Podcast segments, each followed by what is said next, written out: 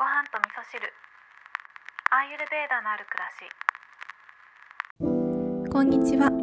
アーユルベーダアドバイザーの土井京子です。今日はアーユルベーダにおける更年期の概念っていうのをお話ししようかなと思うんですけどこのお話をしようと思ったのはですね、えー、この暑い夏になってくるとやっぱり汗もかくし、えー、熱がねこもったようなのぼせてるような症状っていうのが出てくる方っていらっしゃると思うんですよね。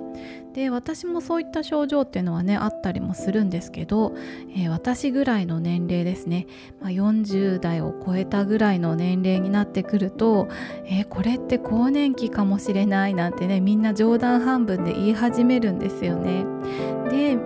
かもうそれがさもすごく嫌なことのように、えー、言うんですけど実はねアーユルベーダの概念っていうのを私が知った時にえなんかちょっと更年期って素敵なことなんじゃないっていうふうに思って私がすごく好きな考え方だなと思ったので今日はそのお話をしようかなと思うんですけど。まあ、一般的に更年期っていうと更年期障害とかって言われるようなね、えー、症状がいろいろ出てくると思うんですよね。まあ、先ほど言ったようなほてりとかのぼせとか汗がたくさん出てきたりとか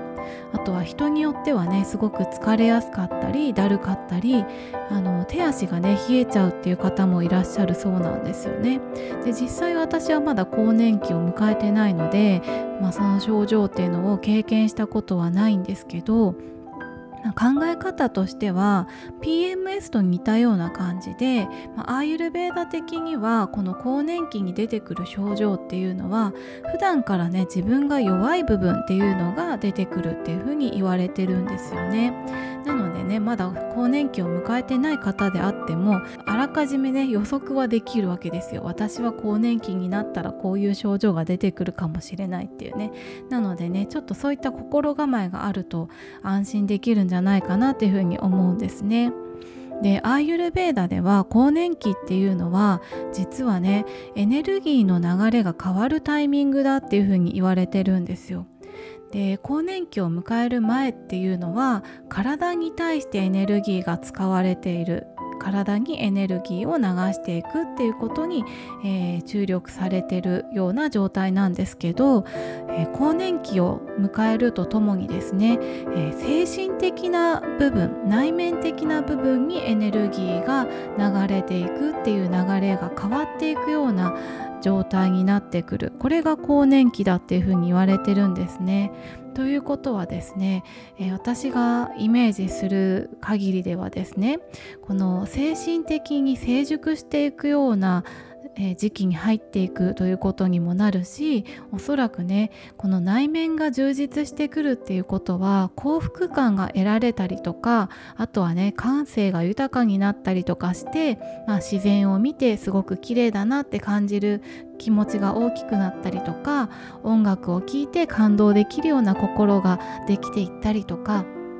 なそんな楽しみがあるんじゃないかななんていうふうに考えています。もちろんね、えー、更年期で出てくる症状っていうのは辛いかもしれないんですけどあそういったことをちょっと意識しておくとね更年期も悪くないんじゃないかななんていうふうに思いました。でちなみになんですけどねただただねほてったりとかのぼせたりとかそういった症状があるっていう時はですねあのアイルベーダではねハーブティーなんか結構おすすめされていてレモングラスとかミントとかねあとは熱を冷ましてくれるようなハイビスカスのハーブティーなんかもおすすめされています。ということで今日はですね私がすごく好きな概念ですね。アーユルベーダにおける更年期の概念をお話しさせていただきました。